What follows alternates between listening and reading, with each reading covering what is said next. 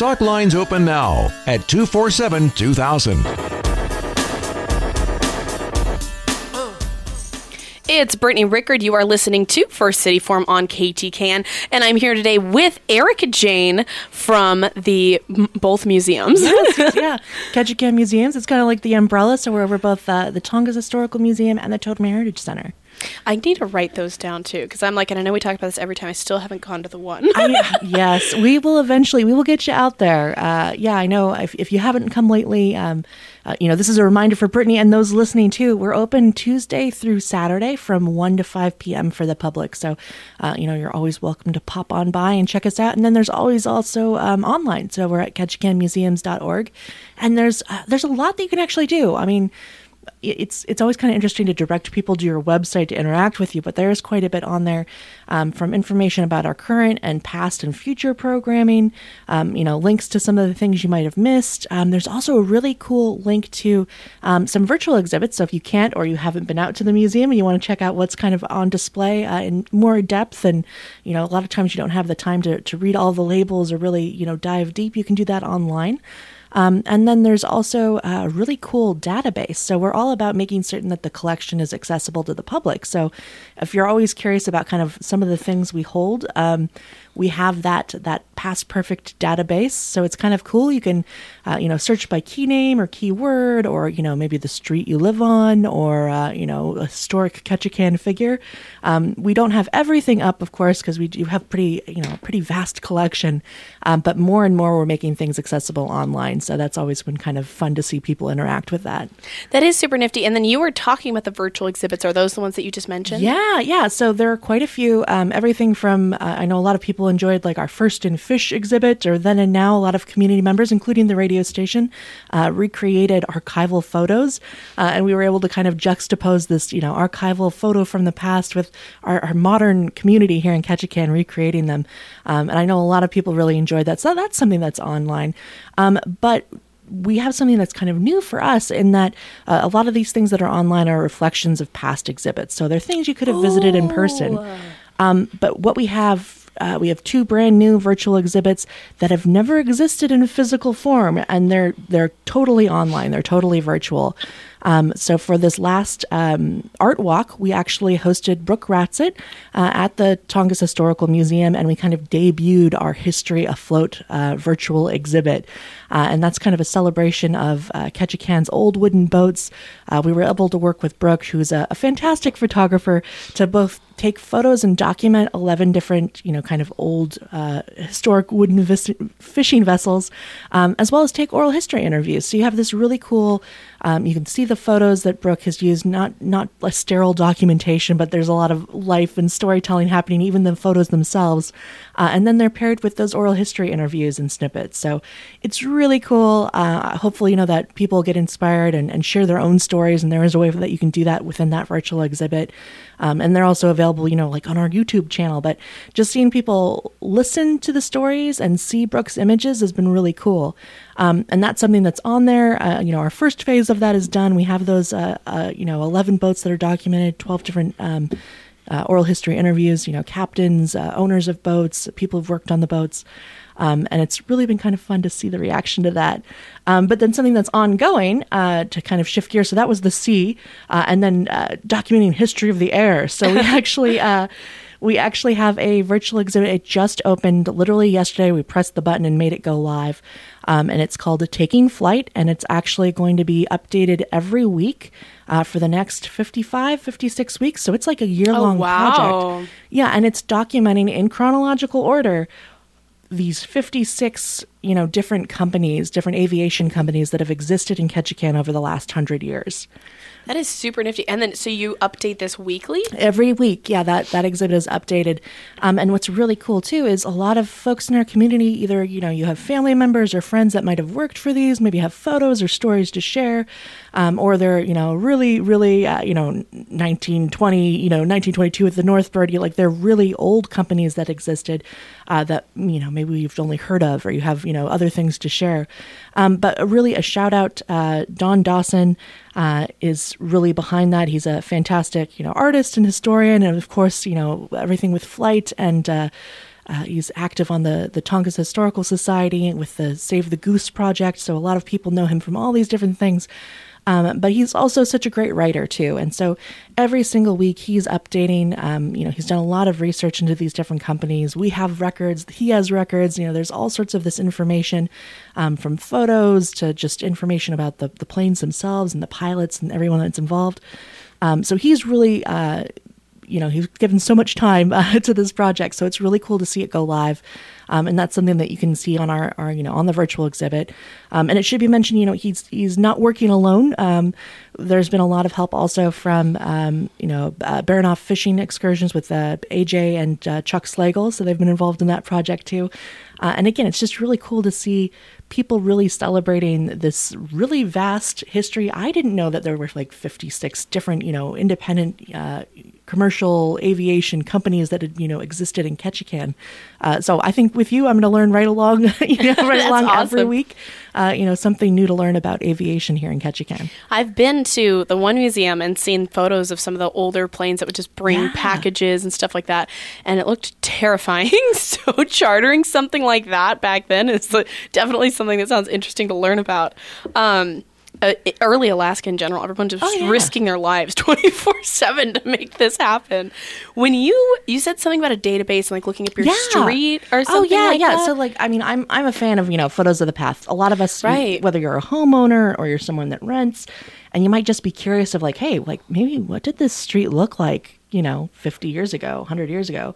Um, it's really kind of fun. I enjoy doing it. Is just going to the database online, uh, throwing in something like, uh, you know, Tongass Avenue or you know Main Street or Dock Street, and seeing what photos we have, you know, currently up, uh, and just kind of clicking through them and seeing. I mean, it's a lot of fun.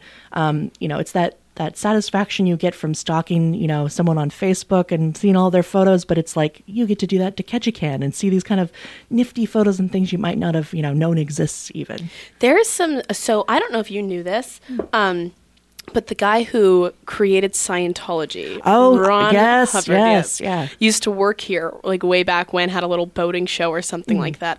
And I was talking to Jason because we were I was working with KPU TV to film a Christmas thing yesterday, and he was like, they really ought to have a tour or something for the tourists. And he's like, do you know where he lived or anything like that? I was like, no, I just know that because we have some of the Cheechako stuff out there because that's set in Ketchikan Mm-hmm. And stuff. So if you have any recommendations on finding information on him, please let me know Yeah, because I'm like, you know, that's a good idea. Actually, I'm like, it's never even occurred to me before. Well, there, there are so many people who make use of our archives. I think that's something too, is that they're open to make, you know, an appointment. Uh, for all of our different, you know, budding or established historians, it's always great to invite them into the archive and see, you know, what comes about. Uh, I mean, shout out to our mayor, Dave Kiffer. I mean, we see him at the museum on occasion uh, doing research for one of his fantastic articles.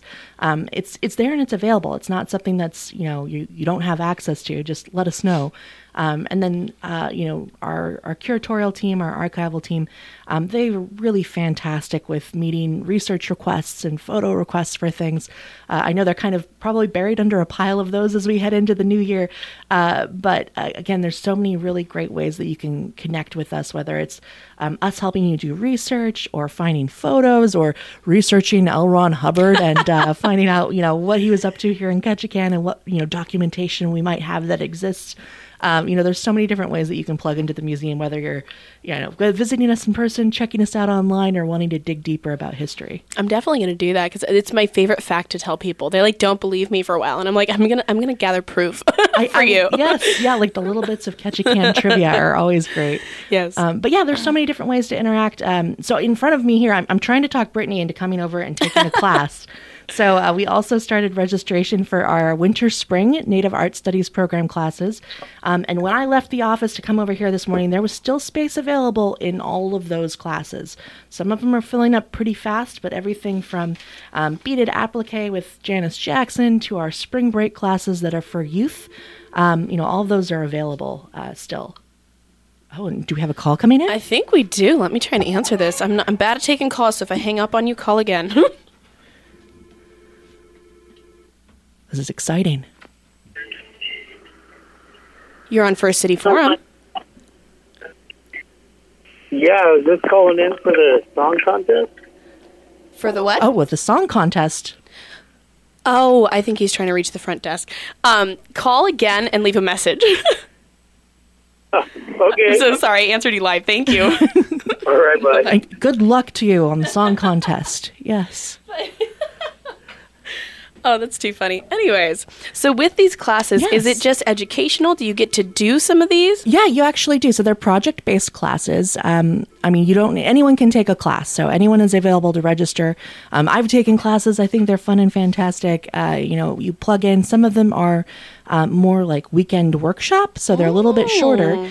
Uh, and then we have some that are really in depth, you know, 30 or 40 hour classes where over the course of the class, you make something like um, high top beaded moccasins, or, uh, you know, you get to go into all these different, um, you know, learning these different steps and things. Um, we'll have our intro carving, uh, you know, wood shop. I was going to say, I was looking at that Yeah. carving. That sounds more up my alley. Yeah, but uh, all those classes are available. Um, like I said, you can register either visiting us in person. Uh, you can fill out those forms online from our website, ketchikanmuseums.org. Uh, you can call us and ask us questions about classes. Um, but again, all those are still available. Um, like I love, I love spring classes every year. Um, the last year we weren't able to hold them, and so this will be our first one for you know in a while. But um, those youth classes are really cool too. If you ever wanted to plug your kid into something over the spring break. Um, we have both weaving with uh, cedar bark weaving with Ch- Holly Churchill, uh, and then Janice Jackson is doing a, a regalia class with youth. So I mean, there's just so much really cool things that you can plug your kiddos into. It's really reasonable, um, and for those who are are you know worried about uh, funding and things, uh, I know if you're an enrolled KIC member, you can apply f- apply for that Esther Shea scholarship to, to cover classes.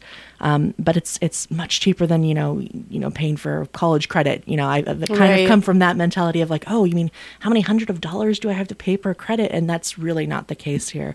Um, it's really reasonable. There are a lot of really cool classes, and if you're not signing up for this winter spring, uh, you'll definitely want to take a look at our classes uh, in next fall too. So we always have stuff going on like that. And there's a really big variety too. I'm looking at this little flyer, so something for everybody, I think. Yeah, Like, yeah, yes, yes. We have furnished it in front of her here. Um, yeah, there's so many really cool things going on.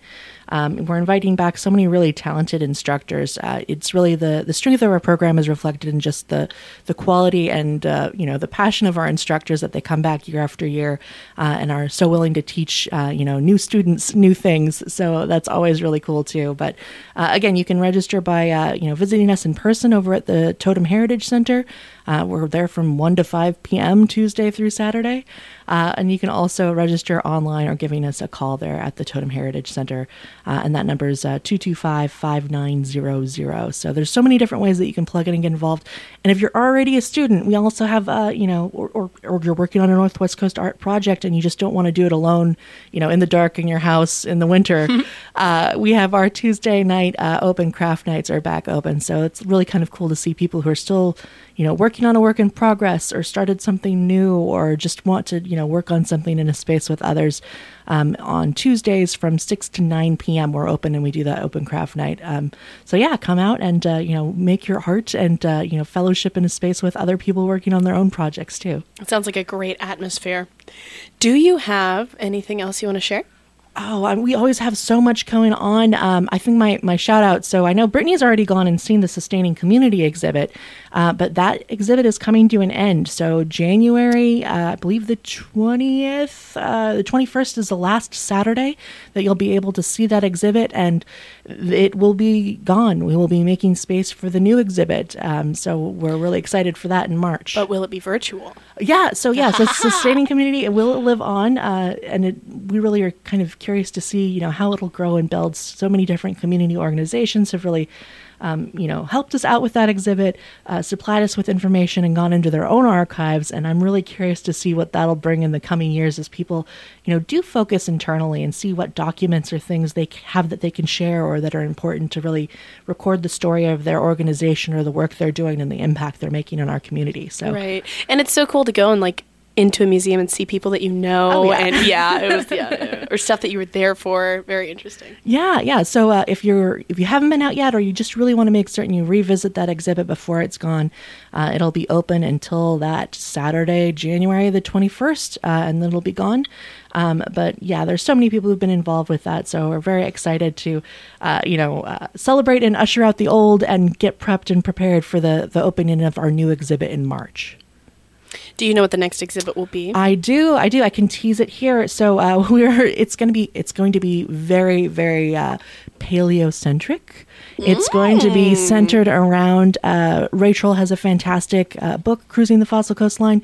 Uh, created a really cool exhibit uh, with it's been everywhere. The State Museum, Burke, Is there anything. Ray Troll can't do? I, you know, we're gonna have to ask him because I don't think I don't think I've come across anything we've Every asked time or I hear his name with a Yeah. different, it's amazing. Yeah, but um, again, like if you need to tease yourself and get ready for that March, you know, Paleo Nerds and his podcast or his book or just so much of that, um, we're really going to be uh, thrilled to be uh, hosting and and you know putting that exhibit together, that cruising the fossil coastline, and that doesn't open until March, uh, so that first Friday in March. But uh, in the lead up to that, I'm sure we'll be talking more about what you can expect and get plugged into. But uh, we're really excited. Ray's work is fantastic and really cool uh, and just having that you know at the Tongass Historical Museum, you know March through January of the next year, it's going to be like an entire year celebration of uh, all things paleo art and uh, you know dinosaurs and all this kind of cool stuff. So we're really looking forward to it. I used to want to be. I was actually talking about this literally yesterday. Um, an archaeologist. Ah. I'm talking like my my career expectations got less and less realistic as I aged. Because I was like, we did this thing in like the second grade where I had to go stand in front of a microphone and say what we wanted to be, and all the girls were like princess or whatever, and I was like archaeologist. My mom still laughs about it. Anyway, so I'll enjoy that exhibit. Is my whole point. yeah. Well, yeah, much. no, I mean, like, yeah, get enthusiastic. Whether it's uh, paleontology, archaeology, history, uh, you, we can definitely set you up with things and make certain that you can um, celebrate your nerdiness and geekiness, or just you know learn something new with us. Very cool. All right. Well, thank you, Erica, for coming on. It's always a good time. Uh, a last minute reminder. To purchase your tickets for the adult prom going on, it is this Saturday. I'm definitely going. Are you going, Erica? Oh, I don't know. I have to, you have to find a corsage, right? Isn't that a prom thing? Something, yeah. Um, and Woody's Finest is playing. It's over at Ted Ferry. You can get them on our website, ketchikanradiocenter.com. Um, and I think there's a Facebook page as well. And I think it's going to be a really fun time. I'm a huge person for events, and most people in Ketchikan are. There's not a lot Oh, to yeah, do well, here, yeah, especially in the winter. An event that you can dress up for and get out there and just have a fun time. And I dress up all the time anyway, but this is like dress up. I'm like, Yeah. yeah. so um, there are still tickets available. I'm sure that they will sell out the day of because that is how Ketchikan operates. so make sure you get them in advance. And I hope to see you guys there. Um, the Christmas cash giveaway will be December 24th in the early morning around probably 11 to noon. Um, 11 to 1, sorry, at Tongass Trading Center. That is where you put your name in the box of shredded cash, guess how much is in there. If you get it correct, or you are the closest guess, you will win a check for that amount. Um, and who doesn't want some free cash around the holidays? Yeah. yeah. And that box is at Alaska Liquor. For the rest of the week, it will move next week, so keep it in mind. Follow it around and put as many guesses in there as you can. Only one per day, though. Yeah, there's Only a one limit. per day. There's, a limit. and that's about it for us. You're listening to First City Forum on KTKN.